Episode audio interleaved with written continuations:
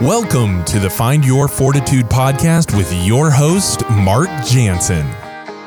Whether it's changing your mindset, strengthening your body, or filling your life with inspiration, this is the podcast for you. Join Mark for exclusive stories and interviews with incredible guests, helpful advice on how to continue to grow and develop yourself, and words of positivity and encouragement on the Find Your Fortitude podcast. What does finding your fortitude mean to you?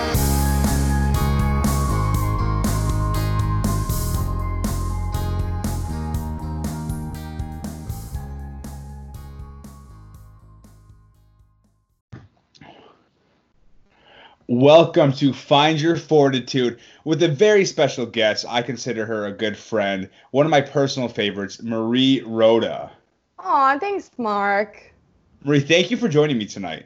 Thank you for putting up the last 45 minutes of me trying to find my headphones. So, well, we got the headphones, and it was nice catching up. Um, and we were kind of talking about everything we were going to talk about. But to start off, Marie, I met Marie on a show, which we're not talking about, but um I think we got to. I I enjoyed you in the house. I I want to. I want to do say this about the house though, so people understand our relationship. Um, especially since we're going to be talking about feelings and emotions. I I enjoyed you so much in the house because you were somebody though, even though you did get emotional at times, like you could you could be straight up and be honest and be like, Mark, shut the fuck up, or but like I could take it like I and I was fine with it. Like you could literally like be screaming at me and then like 30 minutes later like we're smiling, messing around. so like you're somebody who even though because every because everybody has emotions and some people are more emotional, but you I think you can switch out of an emotion quickly, which is impressive. But we'll get into that more. But that's why I loved you so much in the house. So I want to put that out there. Huh? You mean no. bipolar? no, I mean if you're upset about something, you don't let it ruin your day. You could. No, I ruin other people's day, and that's the problem with me. So. And um, you're self-aware. I'm very self-aware. Yes. So. Okay. So, um, well, let's just jump in. So, I, with this, with the podcast being um, find your fortitude. What is, and you can really jump in anywhere because, like I said, I want to learn more about Marie, the person off screen, like stuff she's been through. What's what's shaped your life? What has shifted your perspective on things? And talk about the self awareness and the emotional. So let's just yeah. jump in. All right, cool. Um, I mean, with all of this like Corona stuff and the lockdown, um, I've unfortunately had a lot more time than I was hoping to have to really, you know, think about everything. And for a very, very long time, and when I tell you, I have been trying to write this probably for about 10 years now. Um, I've been trying to essentially write like a self help book. Um, not for anybody else, but mostly myself. Because um, I figured if I actually put it down in words, perhaps I will hold myself accountable. That being said, I've written a lot of paragraphs and it's become mostly a bit of a diary. Um, but I think it's powerful to write your feelings out. I think that's a good first step. Yeah, for sure. Um, so for me, finding my fortitude, from what I understand, it's like finding your strength. Yes. Um, and for me personally, that comes from my own personal success and failures. Yes. Um, and there's been a lot of times, and we'll talk about them shortly in my life, that I could have 100% handled differently, um, including reality TV and other stuff like that. we all could have. But as a person and as someone, you know, that considers herself very courageous, um, I think it's really, really important to be able to take experiences and lessons that you've learned and, and implement them into something else. Absolutely. You know? So for me, um, my mother said to me when I was looking for a job way long ago um, in college, was that find a career that you love because essentially you're going to be married to it for the rest of your life. Right. So this whole concept about my book started with the idea that, you know, what does happiness mean to me? You know, we're all in this pursuit of happiness, but we don't necessarily always define it. So right. me, you know, I've been my happiest when I've been both successful in work mm-hmm. and somehow also successful, you know, in a relationship. When you've had a good balance. Yeah, it, it's very interesting that it's when I'm like, you know, unemployed and, and batshit crazy, for lack of a better word, um, that I'm also single. So. but because because I do read a lot of self help books, self growth books, and there's a lot to like having a balance of order and chaos. Yes. So when there's no order, it's just like it's just pure chaos, and it's just continuously is chaotic. Exactly. So I started writing a book about like the pursuit of, you know, finding a man and also finding a career. And they're very, very much the same, right? So, first and foremost, you have to hold yourself accountable, right? So, if you're looking for a career or for a job, for instance, um, I personally am terrible at traveling. I'm always late, right? So, I know that about myself. So, when I'm looking for a job, I shouldn't be looking at jobs that will, you know, take me about an hour to get there by train or something like that. Right. Similar it's relationships. Long distance isn't going to work for me. Long You know- distance is tough. Yeah. So you really have to kind of set aside like what you're good at and what you're bad at. And once you kind of like start learning that, you're able to really kind of focus, you know, wherever you're trying to focus in a way that's actually productive versus continuously seeing failures and so on. Now, have you always looked at things like this? Like you uh, you understand your your weaknesses? Like have you Oh, yeah. always you've Oh, always yeah. been like that? I I 100% understand my weaknesses. Um, unfortunately for myself, I am quite emotional. Yes. Um, but as I, you know, grow up and start adulting, um, especially now more than ever, I'm, I'm trying to really fine tune, you know, having feelings and having emotions, but also recognizing that other people have feelings and emotions. So, for instance, right, my favorite song um, for a little while when I was growing up was a song, and it's like, um, I believe the world revol- the world revolves around me, right? yes. And very much so, I think that's true for everybody because only you can live your own life, right? But that doesn't change the fact that in this big universe that we live in, everybody else is also living their own lives. Mm-hmm. So there's perceptions and there's opinions and there's different agendas. And if you can be aware of those on the outside of yourself and handle yourself in a way that, you know, acknowledges that and, you know, counter your reactions or your the way that you communicate, you're much better off. And for me, you know, I find myself the happiest when I handle a situation that I know, regardless of what happened or transpired, I handle it to the best of my ability. Right. You know, so for instance, if for some reason they were in the wrong, it will show. But there's a very good chance that if I went about the right way the first time, I wouldn't be in that position. Okay, yes, and this kind of like leads into like we'll talk more about it, but like emotions and feelings. And I'm curious because I say I lack like I'm I just lack empathy, which I'm working on, and I'm, it's not an excuse, but just everything I've been through in my life, like I've taken the high road and, and made it like positives, like lo- like losing my mom and then just losing other people in my life and just like through a weight loss journey. I've lost like I always used to think people had victim mode when they were emotional, but as I'm realizing, it's not that they have victim mode; it's they just are emotional people who don't necessarily address their feelings in the best way. So that's why I have a lack of empathy. So do you? What caused you to be emotional? Is there was there anything in your life or growing up, or has I'm just curious, like. I digging- mean, where do we start, Mark? deep I here. was it like a Uh, bad relationship, a bad breakup? I mean, listen, I can, I can go on and make a ton of excuses, right? Like my parents got divorced, I went through bad breakups, I had terrible experiences in my career. Right. You know, at the end of the day, I think that, like you said, you know, but I, you know, I lack empathy or something like that. All of our problems, no matter who we are, come back to us. No, I'm I- always the problem. I so- love that. Yeah. And have you always accepted that? Um, accepted it, yes. Um, put it into motion, not so much. Uh, I was talking to my friend the other day, actually, and I was just in hysterics. I mean, this whole situation and you know losing my job recently and stuff like that because of COVID and being let like let go. I, I was very, very, very emotional. And of course, you know, people are going to come and say everyone's going through it, but it's like giving advice, right? Great at giving advice, terrible at taking my own. Absolutely. So I was saying to Me my, I was too. crying to my friend. Yeah, I was crying to my friend. I was just like, you know, I feel like the universe is working against me. And she was like, give me an example. So, for real, when I was in college, um, it was about sophomore year that I decided to get my shit together. Right. Um, I made an appointment with my college advisor. okay. I went out the night before, obviously, slipped my finger open, um, and go in to meet my college advisor. So I go in there, I'm waiting, I'm waiting, and I hear my name being called, and I'm looking around and like I can't see who it is. My college advisor was blind.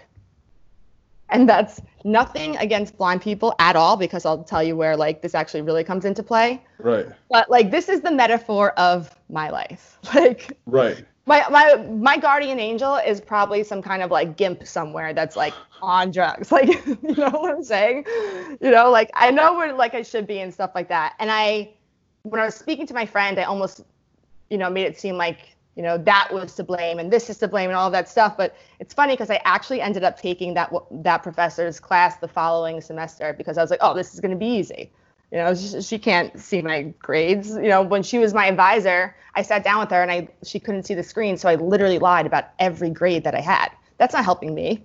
You know That seems like the most unhealthy, like just very unhealthy. yeah like talk about a no like judgment zone you would think that, that she would be the woman to speak to you know what i'm saying But you still relied in that judgment-free zone. yeah so then you know i you know i took her class thinking it would be like really simple and it's true what they say about someone who has you know a missing sense that all of their other senses are Are heightened heightened. like i would walk into the room and she would immediately be like oh hi marie so that was like the one class in college that i never ever missed and because of her and because of like you know someone finally holding me accountable whether for good or bad um, I, that's the reason why I got an internship on Capitol Hill from her recommendation. So it's like everything, like That's everything awesome. has their ups and downs, you know. So, Wait, so, but you, but so the universe wasn't out to get you.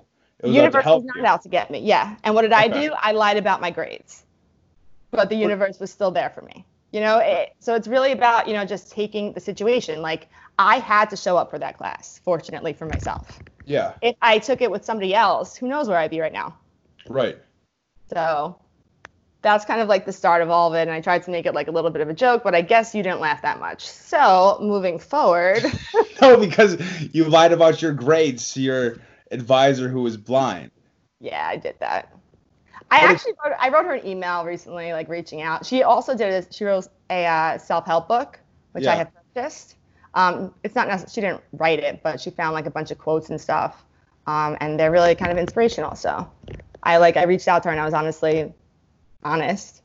Um, but I turned it into a positive because So that was was that the first time you told her that you lied to her? Of course. Okay. So do Yeah. you read self-help books? Are you into them? Um, I purchased a couple, to be honest with you. But the only, I believe that the only one that could really help myself is myself. Right. You know, so uh, it's really about, you know, she said there's there's this quote that John Mayer said where you know there's like a 64 crayon box, right? And there's like a 10 pack or 64 or like a 120, you know, and everyone sees like 64 pack as kind of being a little bit crazy or like sharp or something like that, you know, like that's who I am. But if you're able to choose your color for the day, you're able to kind of take advantage of the multiple options that you have. So you choose different colors throughout the week? There, I mean, there. Are, well, she does literally, but like for me personally, I can either choose to handle a situation with anger, Right. or you know, with red, or with like a lavender, something light. Yeah. So are you getting better at it currently? I believe so. Um, well, yeah. I mean, I went on a podcast last week with this show called AfterBuzz, and I was a little bit tipsy, and that is also a problem of mine. I need to lay off the sauce when I want to be accountable and also Right. professional. So, I hear that um, alcohol impairs judgment, but so they say. so they say. I bet it does. So for like for me, like the whole feelings and emotion thing came to me because of the situation because I'm so open-minded. So when I'm not handling like something right or if I'm like, damn Mark, why did I get triggered so easily? I'm like, well, I I like to ask why. Like that's what I've just been doing a lot lately, just asking why. So that's how like the whole feelings and emotions thing came to me was because somebody was getting emotional instead of just addressing their feelings. Well, here's so the for thing. me, I don't. like that's how like me Go ahead, keep going. Oh, I was just gonna say, so like, just me being triggered, and I guess like as you would say, using my red, using a red color instead of like I've been using all these happy yellow colors, very like mellow. But I'm like, this just triggered me, and instead of just accepting, okay, this just triggers me, I kind of like got to the root of it, like for me, and like so I could address those situations differently with different colors moving forward. Yeah, I don't think that feelings exist without emotions, but I do think there's something to be said about how you communicate them. Right.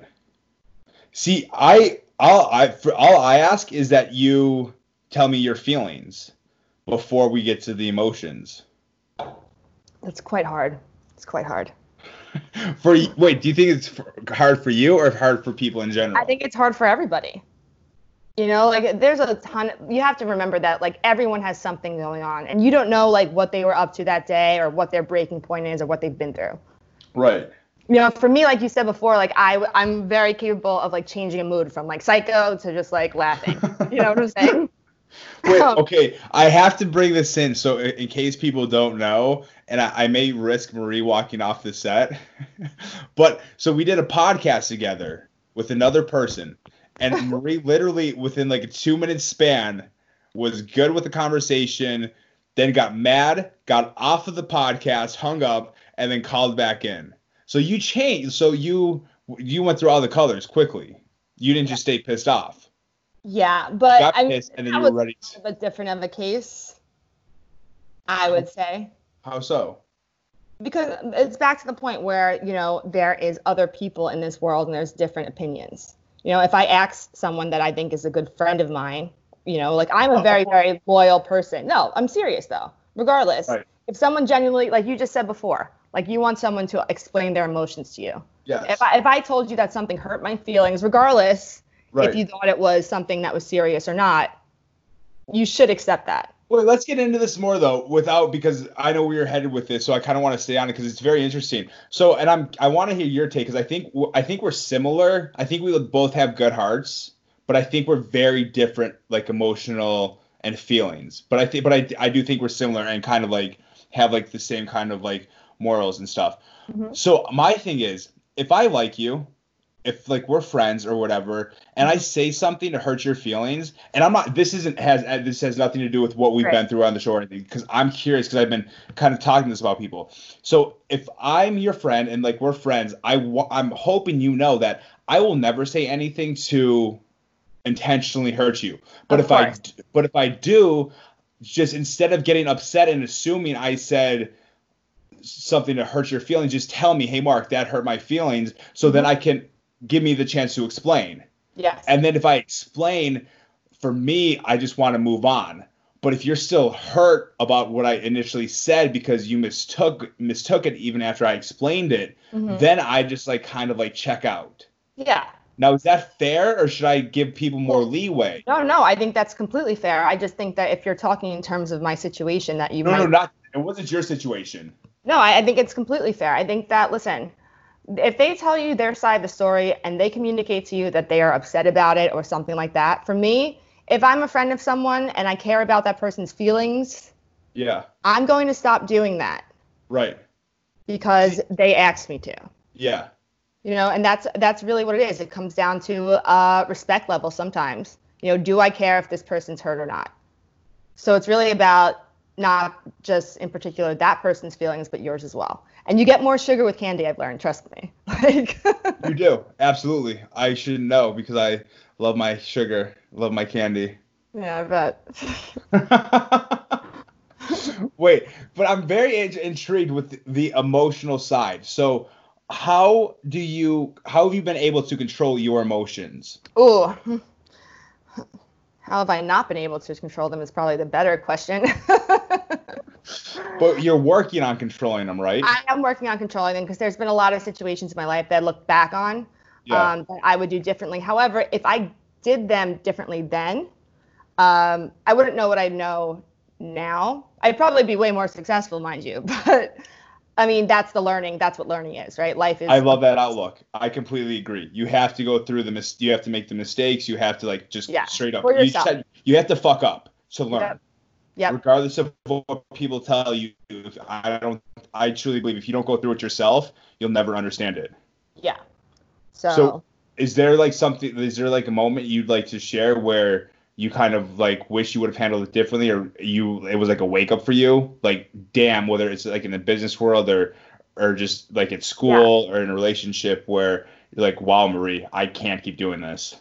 okay. Well, let me tell you a story, and then you kind of give me your take on it. Okay, Absolutely. so um, I didn't. So when I graduated school, I had a political science degree. I interned on Capitol Hill.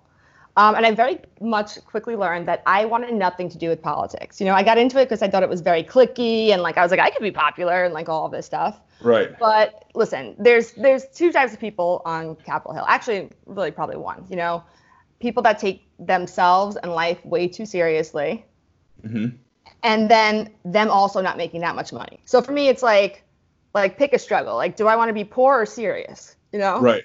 That's when I realized politics weren't for me. The only people making money there were either like the lawyers or the actual representatives. Um, so then it kind of stepped back and I was like, okay, well, I got into this because I like talking to people, you know, so what else could I do? So that's when I was like, ding, ding, sales. Like I wasn't going back to school because didn't love school to begin with. Right. Um, You and but- me both. Yeah, but I knew there was an opportunity for sales. So um, after that, I went and I got my license for real estate. My dad, mind you, is um, a real estate broker. He owned real estate offices on the island, had many connections. But of course, me, being me, um, was like, F that, you know, and I went to the city and I tried to do my own thing. Failed Right. completely on my face, was spending more money than I had. And all I wanted to do was get out of my parents' house. Okay. Yeah. So then I stumbled across on St. Patrick's Day um, the audition for the Real World. Okay. So went in there. Um, the rest is history. Um, so I did that, and then right after that, I also did the challenge. So when I did the challenge, no one had actually seen my season yet. It didn't air. I didn't even see it yet. Right. Um, so I came back from the challenge, and my and my season was airing, and then there was just a lot of backlash. Nothing really prepares you for social media Not at all. at all. Um, especially if you're not secure in who you are or where you are in the world, it's something that could really be detrimental to somebody. Um, so for me, it was kind of like, um, you know, I'm not a reality star. You know, I'm just a star. So I Googled, um, I knew I wanted to work in New York City. So I Googled best places to work in New York, and I found a company called ZocDoc. Uh, so Doc, Doc, ZocDoc is a really huge company. I don't know if you've ever heard of it. I'm not going to Uh-uh. pitch them because naked.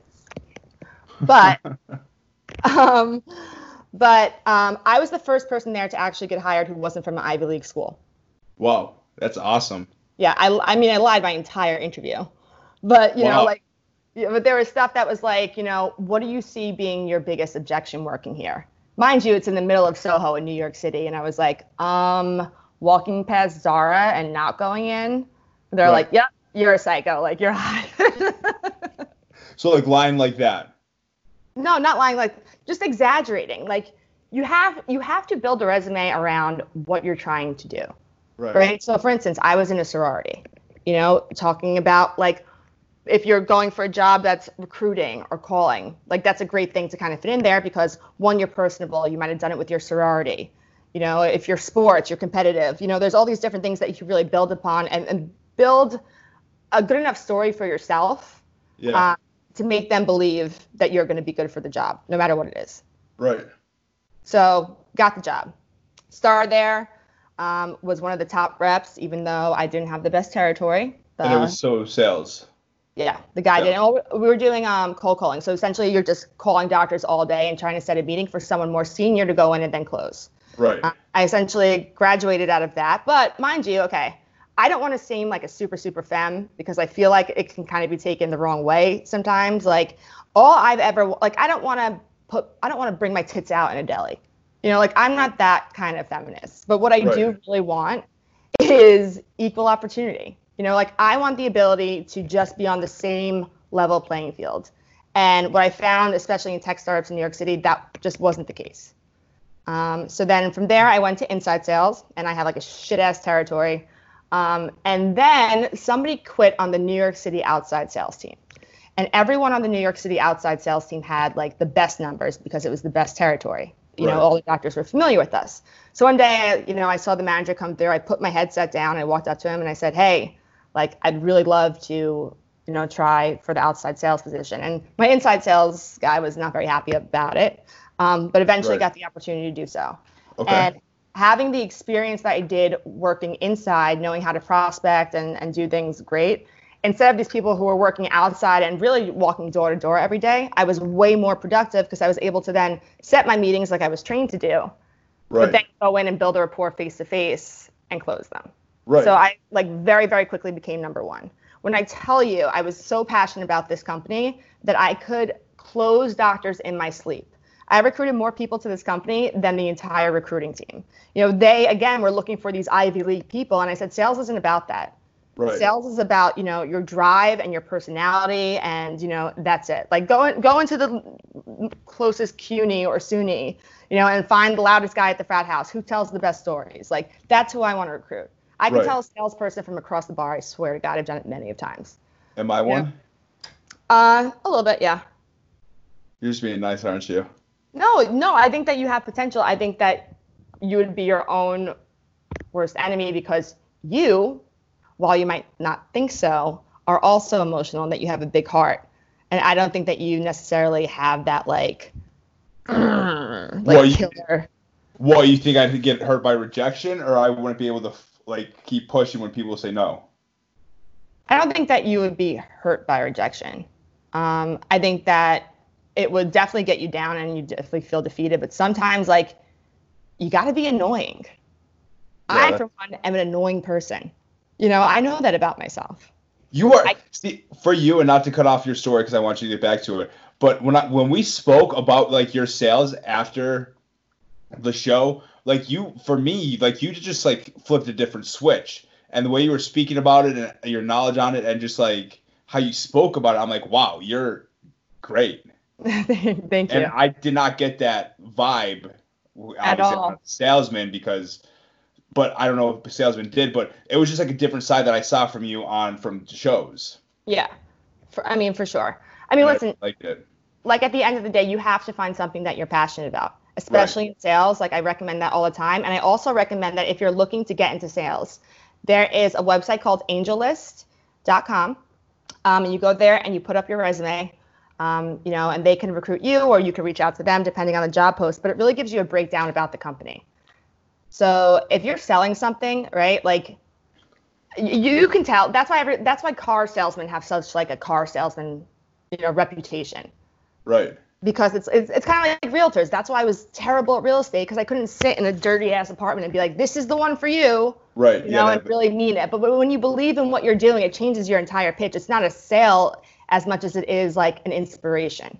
okay. And so, so, so before I cut you off, so you were you were doing really good with the outside sales. Oh no, no, I was doing the best. I was the number one in the company. Number one. Okay. Yes, I recruited. I recruited probably over 30 people to ZocDoc, three of them including former um, reality people that I met. So I recruited Jemmye, I recruited Devin, uh, Simone, and I also recruited um, Naomi from Real World Las Vegas. Okay. Because if you can get through an interview like that, for the stuff that we've gotten through, Right. there's something special about you. I mean, there's something special about everyone, but with sales, you know, you can't teach sales. I can teach you what to do and I could teach you, you know, what the formulation is, but you have to take that and you have to make that into your own. Like that's why I consider myself very much like more of a creative. I love creating. Whether Yeah. it's like story or a different concept into how to prospect or, you know, pitch, like that's what that's what like really fuels me and gets me excited. So I was there for about four years. Um, and my last year there, I, wa- I won three out of four quarters. wow. Yeah. However, I also had the most accounts closed in the entire company. That specific year, um, I had an issue with my manager because when you have territories, often like you're not supposed to go out of them. That's the whole point of territories. Right. and the person that was kind of you know on my back or like very close to beating me was getting handed deals from my manager. And i brought it up and it became a whole big circus and the only one that really got punished by it was me. They moved me to inside sales. Um, they let me keep my territory but they moved me inside. Now when i moved inside not only did i continue to hit my numbers but also the entire team around me all of our numbers went up because i love mentoring people it's something that i never had You are you are good at it. and for me, like, if someone could look back and say that, like, I helped them or remember that I was the person that helped them do that, and trust me, there's more than enough people out there. I would, I know it sounds kind of cocky, but I'm confident in that. Um, that means something to me more so than just it, money. yeah. Um, especially because, listen, my dad said it best one time, like, because I was like shooting for after I I'll tell you the end of the story and I leave. Um, I was shooting for jobs just solely based on money. I was like, I have to, because I was making about 200K um, at ZocDoc my last year. Doing, Yeah. doing nothing, like doing something I love, doing something like that was just so simple to me. But for Right. me, you know, what happened was I told you about that thing with the manager and, and so on and all of the way that I was treated and stuff like that. Um, and then from there, they moved me inside and we had something called President's Club. So that's something that's really common in a lot of sales orgs, Yeah. um, where like your number one reps will be awarded for something. Um, for us, um, to get into President's Club, you had to close 12 doctors a month. Now, on average, outside of that one month that I had that particular manager who was, you know, feeding deals and I had to deal with all this chaos and being upset about all this stuff, um, I closed less than 12 doctors. I might have closed like 10 or 11. Right. Typically, I was closing about 28 doctors a month. wow. Yeah. So at at the end of the year, I had over 30 more closed accounts than the guy who was being handed deals in my own territory. And they Okay. punished you for it. And they changed the rules on me. The following year previously, it was about who had the most accounts. Because if you're rep of the year, it should be who has the most accounts, Right. Who has the most closes. This year, however, it was changed to who made President's Club the most. Wow. Yeah. So because of my one month that I didn't make the club, when I have all the evidence and stuff that you know would attest to the fact that like I was going through it there, you know, moving moving inside and all this other stuff, they didn't give me rep of the year. I had the most accounts. You know, I had three out of four awards for it already, and I went there and I tried to sit down with them because for me it was really all like all you had to do was give me a gold star. You know, like I'm like that type of person. Like I love the recognition because I work hard for it. You know, it's something that like I love and uh, I love compliments. Like kill me. You know what I'm saying? everybody does. So I went in there and I said to them, listen, I said, I don't know what's going on and I don't think it's fair, um, but the least you can do is make it a tie. You know, give him the Rolex, give him the extra stock, whatever. I don't care. All I want to do is be able to put this on my resume. right. You know, be able to go home and tell my parents that I was rep of the year yeah. and the you know the situation came around and they announced rep of the year and i didn't get it so i walked out i had my third quarter trophy with me because they were late that thing um, and i threw it in the garbage and i walked away from it So you And- quit right after that. yeah. And they brought me in and they tried to talk to me about it. And there was a guy who was actually my mentor. He was the guy that won the year before. Um, and he really wanted to go to upper management and stuff like that. But again, he kind of hit the glass ceiling there a little bit differently than me, to say the least. Right. Um, he chose to kind of move on. He's extremely successful now. But when I went in to meet with them, um, you know, they kind of used him because he was at that time, you know, just starting up and not nearly making as much money. And they were just like, you know what, Marie, um, you know, you see what Tommy's going through. That that was his name. Um, you know, and you know, how well is he doing? Like, you know, how much does he love his job? And I was like, I don't know how much he loves his job, but I was like, but I know that I respect him. You know, and at that point, like I cut ties and I walked away and I went through it because, you know, when you're working in an environment that you're around people that like love to do, like we would we would be selling ZocDoc when we were out at the bars. Like we just like we moved in like groups. Like it was like a cult culture. You know, we were Right. all obsessed with this like idea of this platform. Um, and my boyfriend at the time was still working there. So it caused like a huge rift between us. He also lived with the guy that was the son who stole, you know, wow. That's just like a big. Yeah, and and he even the kid told me straight up, you know, eventually that like I completely deserved it. So now in this case, right? How does one control their emotions and their feelings when something is unfair? That I mean, that's tough. Here's my biggest takeaway from that, ladies and gentlemen, especially ladies. Yes. Um, it's hard. It's a hard pill to swallow. Um, but if you are a woman in the workplace or a minority or something that you know isn't the normal like frat boy, um, and you love your job and you're making a lot of money, put your head down.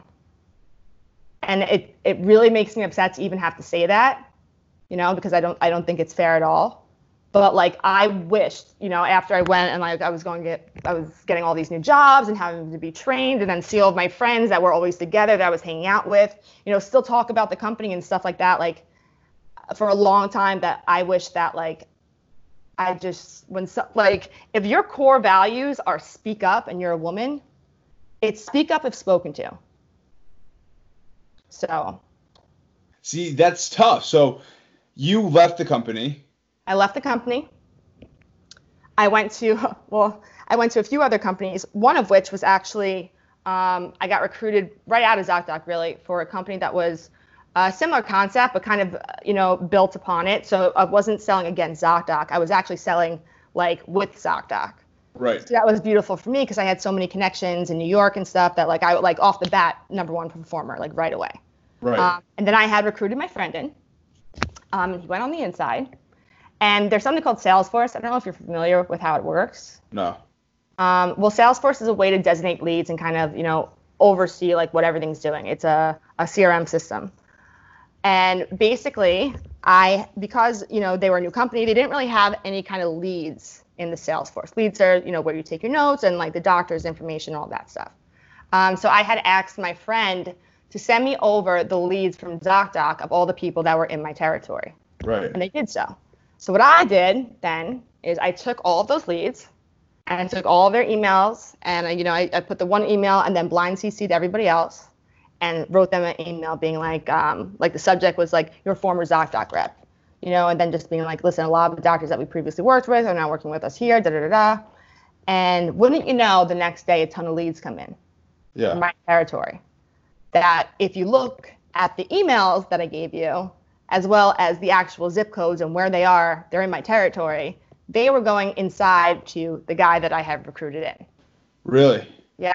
And when I said something about it, I was called into the office on a Friday and they fired me. Because you said something, Yep. even though you're the one that got all the leads. Yes. And it's funny because I went and I visited that that friend's um, apartment not not too long after. And while he was playing on his fucking video games, I went to something that was called HipChat. And HipChat's like an internal communication thing where everyone can like talk, you know? Right. And while he was doing that, I was copying his entire conversation between him, the VP, and my manager at the time. And I sent it from his email um, to myself. And, you know, I actually, then I deleted it out of his email. Um, but in that HipChat, they're literally talking about me and saying, like, I can't believe she gave it up so easy. Like, I didn't think that she was going to give it up. It was hers. Like, that kind of stuff. I went to a lawyer. I spoke with a lawyer. But then I didn't want to be a rat. I didn't want to get blackmailed. Just to clear, give what up so easily? Your position? No, give up my fight about the fact that they weren't like were my doctors. Okay. So I went to the lawyer. He was ready to take it pro bono because it was so clearly like just a ridiculous situation. Right. And I said no because I didn't want to get blackmailed. And guess what? I got blackmailed anyway. Another lesson for you ladies. So like I've been through it. You know, I've, I've gone to a lot of companies. I've had this situation in more than one. Um, and I don't I don't know. Like you know, I look back on those situations and I think about how could I have communicated more. I could have 100% put my head down. I could have you know shut up about stuff. But then there's the feelings. Then there's my heart. You know, then Right. there's what is right and what is wrong. Right. No, that's very tough, and that's I can't relate to that at all. I've never been through that. I've never really been in the corporate world, and I'm somebody who I do speak up if I feel things are not really right in the work atmosphere, but I'm also not a woman in the work environment. So that's honestly crazy. So how like how do you move from that? Like how do you like can like how do you get how do you gain fortitude through that? Because that like that's for me it's like in the business world like that sounds like traumatizing. Oh yeah, and it happened multiple times, multiple times, like, like not, One not after- only are you one after the other. not the only la- are you doing good at your job, like you're the best, and oh, you're I'm the best. I- punished. yeah, I then went to a company um, where they finally gave me my, chan- my chance, and though I was really hoping for to be, become a manager, because I wanted to get that next title on my resume. Right. And, and wouldn't you know, with only two fucking people, I was the number one manager my first month, and the number one manager in the company my entire first quarter. But I, I did the, yeah but i did things differently because of the way that i think you know? I know how to be creative in terms of prospecting and leveraging emails and all this other stuff. Um, but they were very set in their ways about you know going strong and knocking on doors and like pushing themselves through the door which is fine. I like that too. I wanted to be trained on that too you know? There, there's something to be said about uh, old school sales. Right.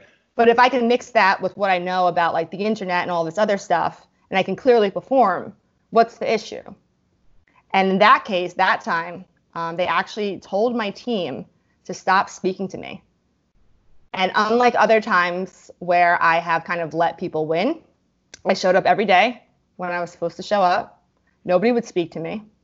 And I would just sit there and I would listen to everything. And mind you, I'm a manager at this point. Um, and from there, they actually offered me a settlement because I think that they knew they were wrong. They offered me um, 30K. And at the time, I was just like, yeah, like fuck it, like I don't want to do this shit anymore. Right. But looking back, they offered me that money because they knew they were in the wrong.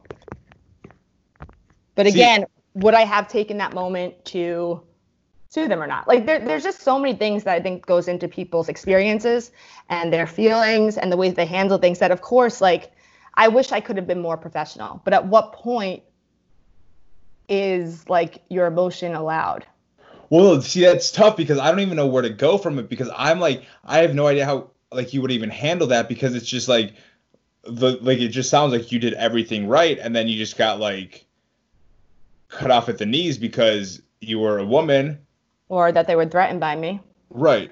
Because I was gonna I was gonna come to that because you not only are you a woman and you're successful at what you're doing, you have like a big strong personality where you want to just keep going higher and higher and higher, and that could definitely like intimidate higher positions. Yeah, I like to be challenged. Which should scare people. it definitely does. Um, but that being said, um, through all those experiences, you know, because I'm a creative, I've always had like a million different like entrepreneurial ideas. I I emailed like Sean Rad off a cold call. I mean, off of like a cold email. I tried his email in like a million different variations. I pitched him on stuff. Like I was really moving and grooving, but I didn't know how to start a business. Um, right. So that's when I find like the challenge was calling me every single year, every single show to go back on because I was a psycho. You're great and, TV. Yeah, I'm great TV. Um, because I was yeah, or honest, or whoever I, I like to like kind of put it. Um, and that's when I accepted my call finally because I, I was just so defeated in that moment. Um, and for me, it was kind of like, I don't know what to do with this. Why don't I go and, you know, try to get a following or, you know, use that platform? Quick, wait, real quick, and you can say no comment. I don't really know if you can answer or not. But did you pass up calls for the challenge to stay in like the career side? Yes. 100%. I am beyond impressed with that. Like I had no idea because at least nowadays, like with people that I I've known from the reality world, yeah. like that's not even an option. You get a call no, like you're going. No, I, I took um I took um a six to I took I was out I was not accepting my calls for about six to seven years.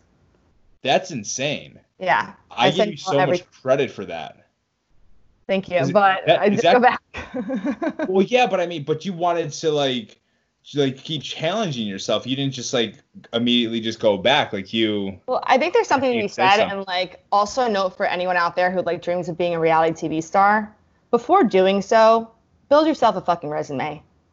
Because for me, when I first came back from my first show, you know, and I was bartending and I was a crazy person on the show, you know, like somebody recognized me when I was serving, and it bothered me so much you know, that I was serving someone and like on reality TV. And there's this big illusion that like people on shows are famous and all this other shit when half of them are fucking broke. You're telling me I'm working at the Amazon warehouse. Some well, girl looked at me. She's like, "Oh my God, what are you doing here? You're not normal." I'm like, "No, no, no, I'm normal. I need a, I need a job. I need a job right now. I kind of yeah. got fucked from my last two things, so I need to be working." Yeah. That's so funny you say that. Yeah. So, okay, so you go back to the challenge. Go back to the shows and stuff, and then you know I come back, and then, you know, you're faced with a situation where now, like you said, I went and I left for a reality TV show. Now, this was an issue I had to overcome when I left ZocDoc after being the number one rep in four years. People were asking me questions about the real world. And I was like, what the fuck does that have to do with who I am now? Like, right. are you kidding me? You know, I was like, I was like, yeah, I was part of the real world. I was like one of fucking 140,000 people picked out of seven. Like, what do you want me to say to you? Right. You know, that was like a life lesson in in my life. Like I can't take that back. But then having gone back, you know, and then having come back, it's it's a red flag to a lot of companies. I would call it like that too if I was a manager. I completely understand it. And for a long time, I was embarrassed about it. So, you know, your strength comes in like ownership. You have to take ownership. This is where the whole accountability thing I goes in love that. Yeah. when I was taking interviews, I was for a little while I was actually not even bringing up the show. You know, mind you, it's 2020 people. If you're getting interviewed, they're googling you. Yeah, absolutely. You know, and if you Google me, there's like, oh, it's crazy stuff. It's You don't really- need any information. like- you just type your name. Yeah, you put my you- name in, like you're gonna see someone like throwing shit, whatever else I'm doing stupid. You know, if you like, come up from a Google search just by first and last name these days, then there's a lot of stuff on you. Yeah. Yeah. So there's that. Um, and like having to overcome that and being a red flag. And, you know, I held myself accountable and I told them like what was up. I was like, I went back to the show because I wanted to build something for myself. What it was, I had a couple of ideas about, but I wasn't sure how to kind of implement it. But all I knew that in sales, a following doesn't hurt you. Right. No. So, you know, I took that chance to go out there and, you know, do this crazy experience, which by the way, it's a great experience. Like it's so cool. You know, like it's hard to say no. It's like it's being addicted to it, you know? It's you get you get a ridiculous kind of high, and I'm sure everybody experiences it differently. But for me, like the two shows that I did were very different, but it was just like a different kind of high that I couldn't really duplicate anywhere else. Yeah. Um, so, you know, I came back and all that stuff. Um, and then I went after that, I had a like I actually worked for my dad between there because it was the only thing that made sense because, you know, I, I did want to do another show mostly because it just was my out to like make money, but also like quote unquote like find myself in a way. Right. You know, like after all like the the beat ups and stuff, like that was my way to get back in. So I did Ex on the Beach is where I met you. Um, and that Where we met. that show in particular was the one that like really hurt me the most and that like i really look back on and like hate the way i behaved like you know like was like i'm done with reality tv because you know there, there's there's edits like people are judging me based on what they see but like you said like you were my friend in the house like I, most people were my friend in the house Oh, I loved you in the house. But even just being in the house with you, I just it's a completely different side. That like this side, like the whole sales, a career woman, like the successful badass. Like I had I know we talked like a little bit in the house, but I had no idea. Yeah Because I mean you don't really like expose well, I'm like creative i also know how to make good television you're welcome guys There, you're you're extremely you're amazing at that, Marie. You Yeah, have that well- on lock. the the other thing is like even with the challenges i have a very very self-deprecating humor Yeah. Oh, so you go in there and whatever, like, if I was to ever do a show again, I fucking hope that I don't, you know, just because, like, I really hope that I fucking don't. But if I was to ever do a show again, um, I would be way more careful about what I said. Because when I go there and I Like make to people you know, or no, in like the in interviews, you know, because when I go in there and I'm just like, oh, like I'm not that good, or like, oh, it's like a joke, you know, to me. Um, Right. That's what we're gonna show because that's what I'm giving them. and they But I'm it actually a pretty fucking like badass challenger, and they don't really show that ever because I'm not speaking to it ever. It's Right. very easy for me to become the joke of the house when I make myself the joke. But I think And that comes down to my fear of failure. You know, I'm so afraid of failing that I like to make a joke out of it. That way, it's not necessarily, you know, so it's like they're not laughing at me; they're laughing with me.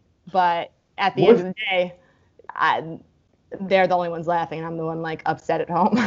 what, what did, where does your fear like fear of failure like in the challenges or like certain things in life because like just like with how successful you are that's like surprising to me hearing that your fear like your that's a fear fear of yours Well, listen, no matter how successful I've become, well, I mean, this is something that I'm working on, but like, you know, throughout that process, I always thought that like I was the problem. And I still think that like I could handle it differently. But now that I'm speaking to you, you know, I do remember like how I felt in those situations and stuff like that. But, you know, I lost that, you know, I- had really, really great jobs and I don't have them anymore. right I'm saying, and that's, and I, and I feel like for me, that's me failing myself. Do you wish you would have handled it differently Yeah, but at at the end of the day, I wouldn't be who I am. right And honestly, like for somebody like myself, like you better fucking bet that like you're gonna fucking like respect me.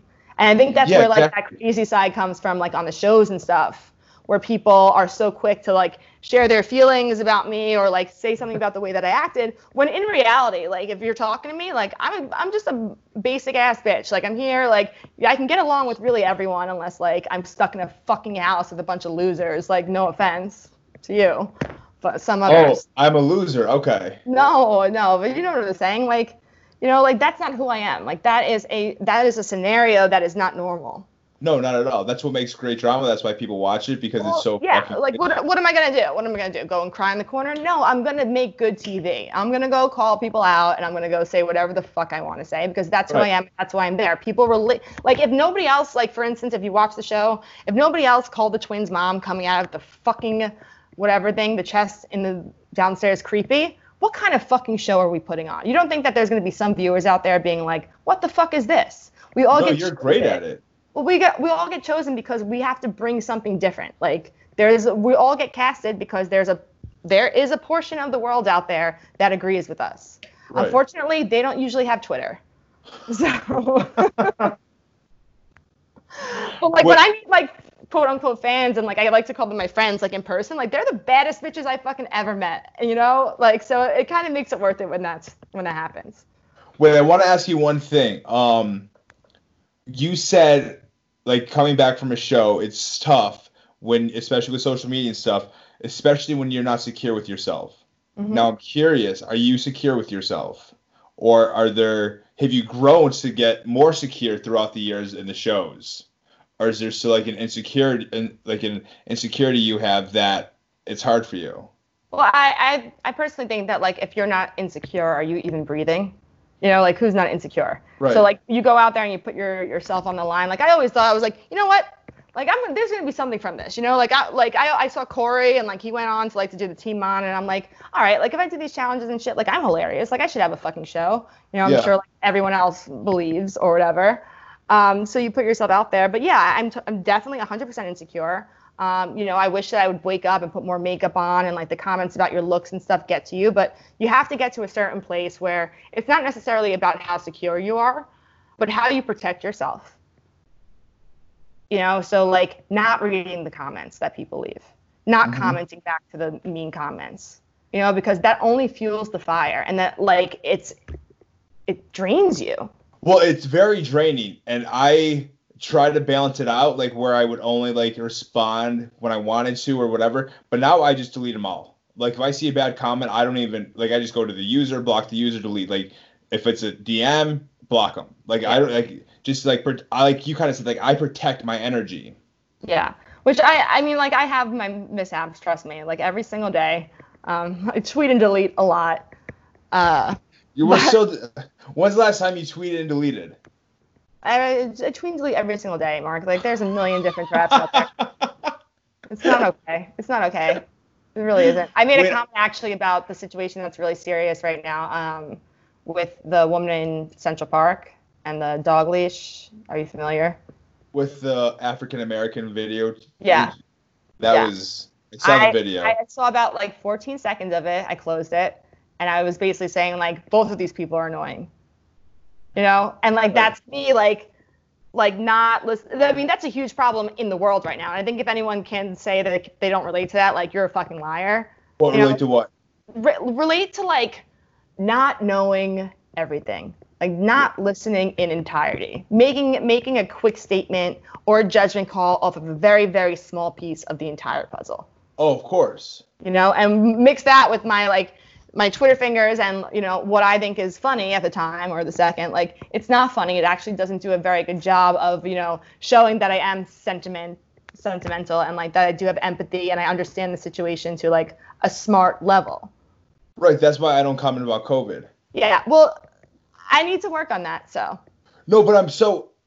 Are you like? Are you like trying to like get off Twitter a little bit? Because I, I I think I've seen you take a couple of Twitter. Oh my god, I have tweet, I have deleted and restarted Twitter so many different times. I'm Why do way you keep going back? I'm way better off without it. The reason why I came back this time is because my little cousin um, Antonio is about to premiere on MTV on the new um, Double Shot at Love. And like, Oh, if, okay. if you think I go hard for my my friends, like just see how hard I go for my family. So I, wa- I was there to you know help promote him and, and stuff like that. But at the end of the day, like Twitter isn't shit. I should just focus on Instagram regardless. You know what I'm saying? How now? How's your Instagram? Do you delete a lot of comments? I don't make comments on Instagram really. Okay, so you're good. You don't. You don't. You don't. Well, I mean, I, I used to when like the Ex on the Beach shit was going off because I fucking hated everybody. But. but I deleted those too a year later. So, so what? What's like something you're working on now? What's like a big thing with you working on? um, well, I mean, here's the thing. So after Ex on the Beach, more so, I kind of like you know. I think that there's like something to be said about having like a PTSD after doing shows and stuff. Absolutely. Um, I finally like you know picked myself up and was like, you know what, I needed a new fresh new fresh start. So I moved out to you know Florida. I'm here now. Um, I had a sick job. I was in medical sales devices, selling two hundred thousand dollar machines that were like ridiculous, um, like cosmetic things. That so I'm selling like dent, de- uh, like plastic surgeons, derms, like all these people. Like I love Botox. Like I I, love plastic surgeons and I love dermatology. Like if I get to walk in there every single day and I have a blue check, fuck yeah. Like Living the life. Like, you want to get a facial, you want to get some tox. I'm like, yes, sign me up. You know what I'm it was perfect for you. it was wonderful. And then, you know, I have been saying for a very, very long time that 2020 was going to be my year. And I mm-hmm. apologize to the world because it has very much so been my year. It started off with a bang. I was like at the top of the world, you know, and then the fucking world ends. Like this is this is what I experienced with. But You can still make it the best year. I mean, yeah, it's not over yet. We're, we'll see what happens. You can still kill it this year. I can still kill it this year, and I plan on it. But it's a little bit more difficult right now considering the times. However, my fortitude is finding the strength to get the fuck back up when I'm down. So I'm very impressed, Marie. I'm very, especially the whole career side. thanks. I would get into way more detail, but like nobody has the time for that. Well, no, but it, I think it's just good, especially for younger or even just any women in the career field. Like it's like a fine line of like because you have a big, strong personality, which I think is impressive, but it, it it's intimidating. Yeah. And then if you're female, and then it's just so it's like very something that I can't relate to. for all the people out there that are listening that have been on a sales floor before, if there are women that survive and they're on the floor, guaranteed they're probably better than the majority of the men on the floor. I swear to God. Um, the only reason why they're probably not seeing as many numbers or beating them is because of the territories that they're given. I was just brash enough to get myself in the position to do so, but then also brash enough to get myself in the position to be like, fuck you. So are you, are you trying to go back into sales now? Uh, sales is my only thing. Like I don't know what else I have at this point. It's not like I work out. Like my mouth is my only fucking tool. So You're great at that. That's a great tool you have. yeah. Well, thank you. So yeah. So th- that's kind of where I am, and um, you know, I just I this all like kind of is, is just a crazy situation that we're in. But you kind of have to just like pick up. You know, like you said before about losing people and stuff like that. I lost my uncle, and like I said the other day, like I had this huge breakdown. And my dad came up to me and he was like, you know, well, everyone feels like this. You know, everyone's like going through this situation. But for me personally, I felt like this is a situation that I've been going through. Right. You know, I always like it's always like I always like do this like I put myself out there, and I always somehow end up like end up back home in a in a sense. You know what I'm saying? Yeah. You know, so it's something that like I take a little bit differently, and that's you know to my own. But you know, my dad like my dad had a handicap. My dad lost his brother. My dad lost his father at a very young age. You know, like all went through a divorce, all this crazy shit, but like still was able to like brush himself off and keep going. So Yeah. you know i think it's really really important to like while you be mindful of your communication and stuff like that also be mindful of the things that you take for granted so Very good. Very nicely said. thanks That's okay. Is there anything that you want to add? I do hope you're going to stick around for a little bit so we can do the separate one of the emotions, feelings, because I do want to get into that just for like a couple minutes. yeah only if you give Um, me my break Oh, me too. But is so? Where do we follow you? What What's next for uh, Marie? um I honestly, my Twitter handle is Marie underscore TBD, and that's because it's to be determined. You never fucking know. You don't.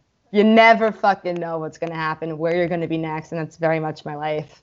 Um, don't follow I- me there because I'll probably delete it after this. My Twitter feed is very boring when you go MIA.